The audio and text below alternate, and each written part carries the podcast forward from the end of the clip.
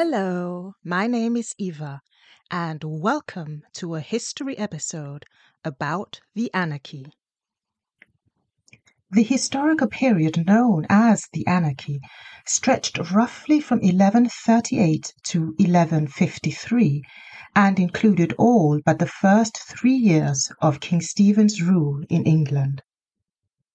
Well, so then who was King Stephen, and why was this period in English history described by a contemporary 12th century chronicler as England, formerly the seat of justice, the habitation of peace, the height of piety, the mirror of religion, became thereafter a home of perversity, a haunt of strife, a training ground of disorder, and a teacher of every kind of rebellion.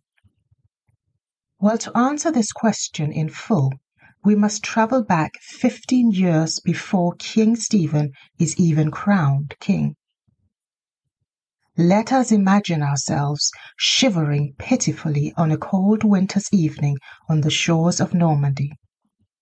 It is the 25th of November in the year 1120, and we are being pushed hither and yon by a mingling crowd gathered at the port town of Barfleur. Barfleur is even in 1120 known as one of the prettiest towns in the Normandy region in northwest France. If you think of the Normandy landings in the Second World War, Barfleur is around 40 kilometers, around 24 miles, north of the famous Utah beach. But all that is in the future and is as yet unknown to us here in 1120 where all we can see is King Henry I of England standing proud and regal amongst his nobles who are boarding the ships that will finally return them to England after resecuring the borders of King Henry's Duchy of Normandy.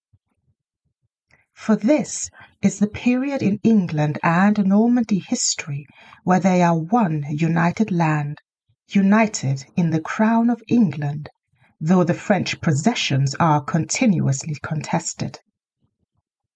But for now, after having settled and made peace with his neighbors in France, King Henry returns to his lands in England, if not fully triumphant, then at least content that he has secured his legacy and that of his son and heir, William Adelin the Atheling, which means heir apparent in Saxon.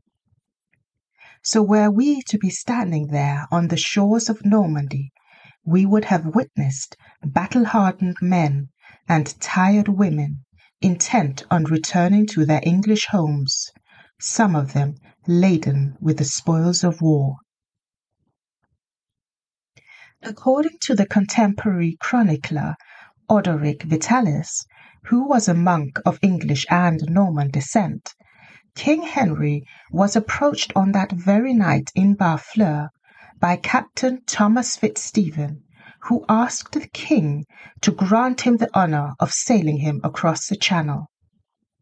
Captain Thomas Fitzstephen was supposed to have said, My father sailed your father across this channel.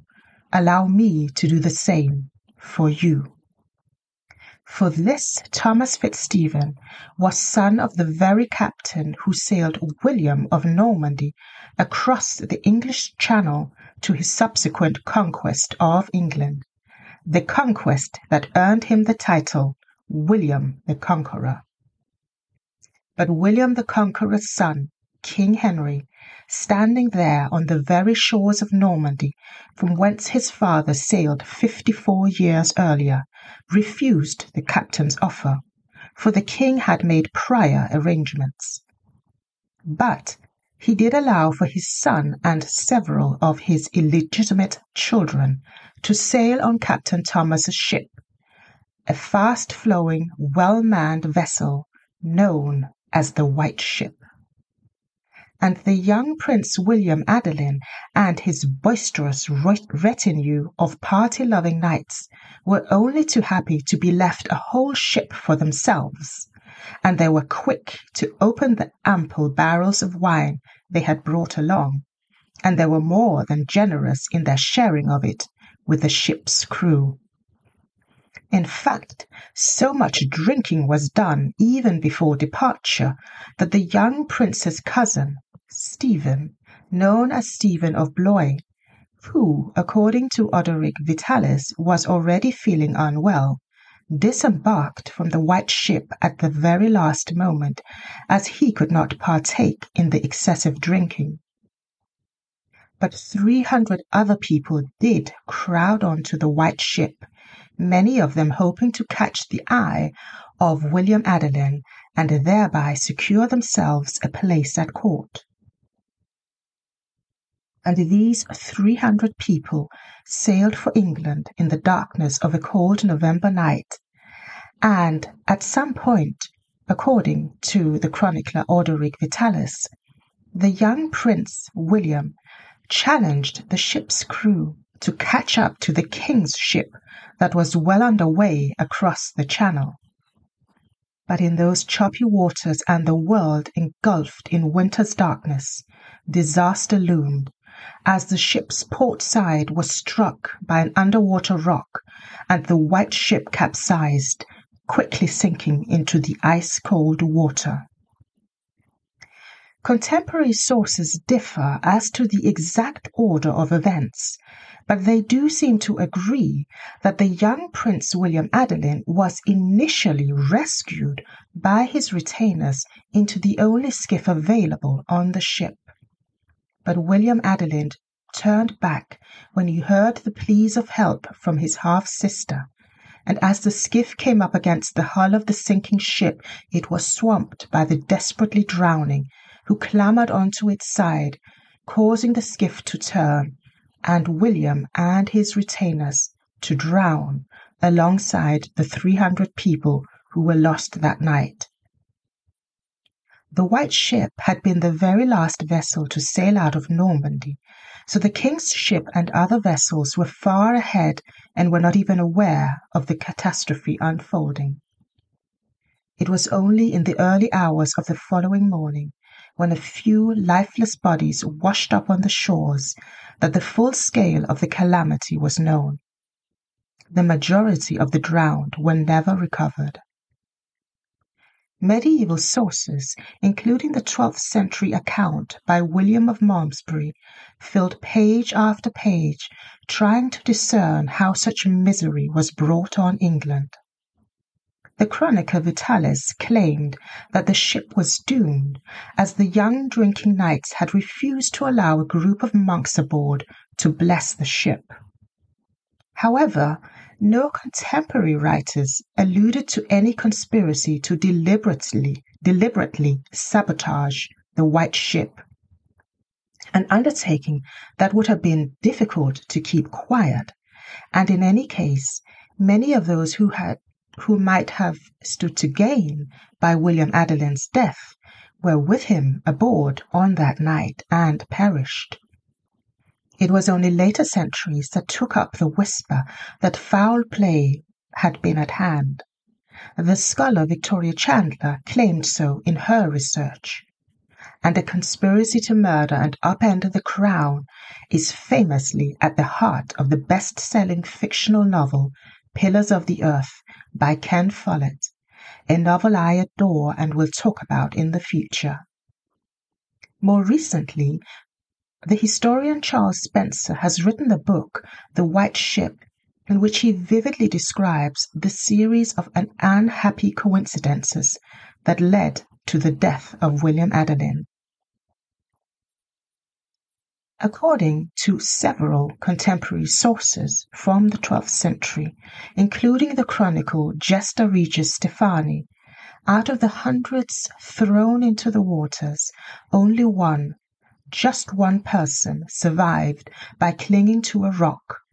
This sole survivor was a butcher by the name of Berold, who, it was said, was only on board in order to secure the moneys owed him by the travelling knights. As for the captain, Thomas Fitzstephen, who had implored the king to do him the honour of travelling on his ship, well, according to the chroniclers, he surfaced after the sinking of the ship, But when he saw that the young prince had drowned, he let himself be pulled under by the water rather than survive and save the and face the king. This story is supposed to have been told by the butcher, the only surviving eyewitness of that night. This whole terrible event was even in a 12th century used to great calamities, such a momentous incident that news of it traveled relatively quickly for the times. News traveled from one coastal town to another. After all, it was a generation of young knights that England and Normandy had lost, many of them proven men on the field of battle, and some already in possession of land or heirs to great tracts of land. Some of that land contested, perhaps, but valuable land none the less in both Normandy and in England. So there was, undoubtedly, a rush by the kin of the drowned to secure and resecure the lands that were now without lord or heir, so that these possessions were not lost along with the sons, daughters, cousins, and other kin who went down with the white ship. Amongst the nobles, grief was widespread, and grief was dark and deep at the court of England. But even the grief of a king, however heartfelt, cannot grind to a halt a country's realpolitik. And the very real politics were that England was now thrown into the disarray that comes about when the line of succession is undecided. King Henry had around twenty illegitimate children, several of them sons, but William Adelin had been the only legitimate boy, and in medieval Europe kingdoms could be lost and destroyed when a sovereign had no heir on whom he could pass on old trusted alliances and ensure stability of the land. So King Henry did what a widowed, heirless sovereign could do. Almost two months to the day, in January 1121, King Henry married Adeliza of Louvain, an 18 year old daughter of a French ally, a female descendant of the great Charlemagne, and 35 years his junior. Him, an old man, her, a young, beautiful woman, so the chronicle, chroniclers record. He married her in the hopes of fathering a son who would be recognized as his heir in his lifetime. But though Henry and Adeliza spent a great deal of time together and were said to get along well, their marriage produced no children. And this led King Henry to make a remarkable decision that he announced to the Anglo Norman barons in 1126 as they all gathered in Westminster to celebrate Christmas with the aging king. And as they celebrated, Henry declared that his sole surviving legitimate child, his daughter Matilda, was to be his heir.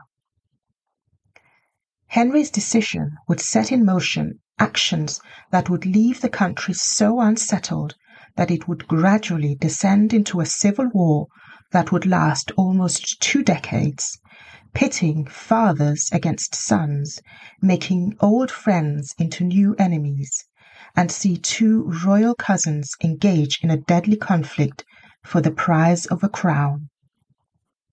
Now, if this sounds a lot like a certain TV series that takes place in the Seven Kingdoms, then this true tale of the anarchy will rival anything that fiction might make up.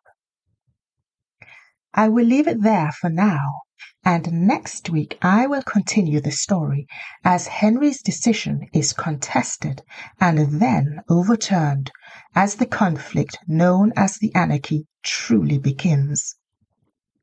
I hope you enjoyed this episode just as much as I enjoyed researching it and talking about it. If you stuck around until now, I hope you will subscribe to the podcast because it really helps with the algorithm and it helps people find this podcast. I hope to see you. I hope to I hope you are here for the next time. Until then, I have been Eva, and thanks so much for listening.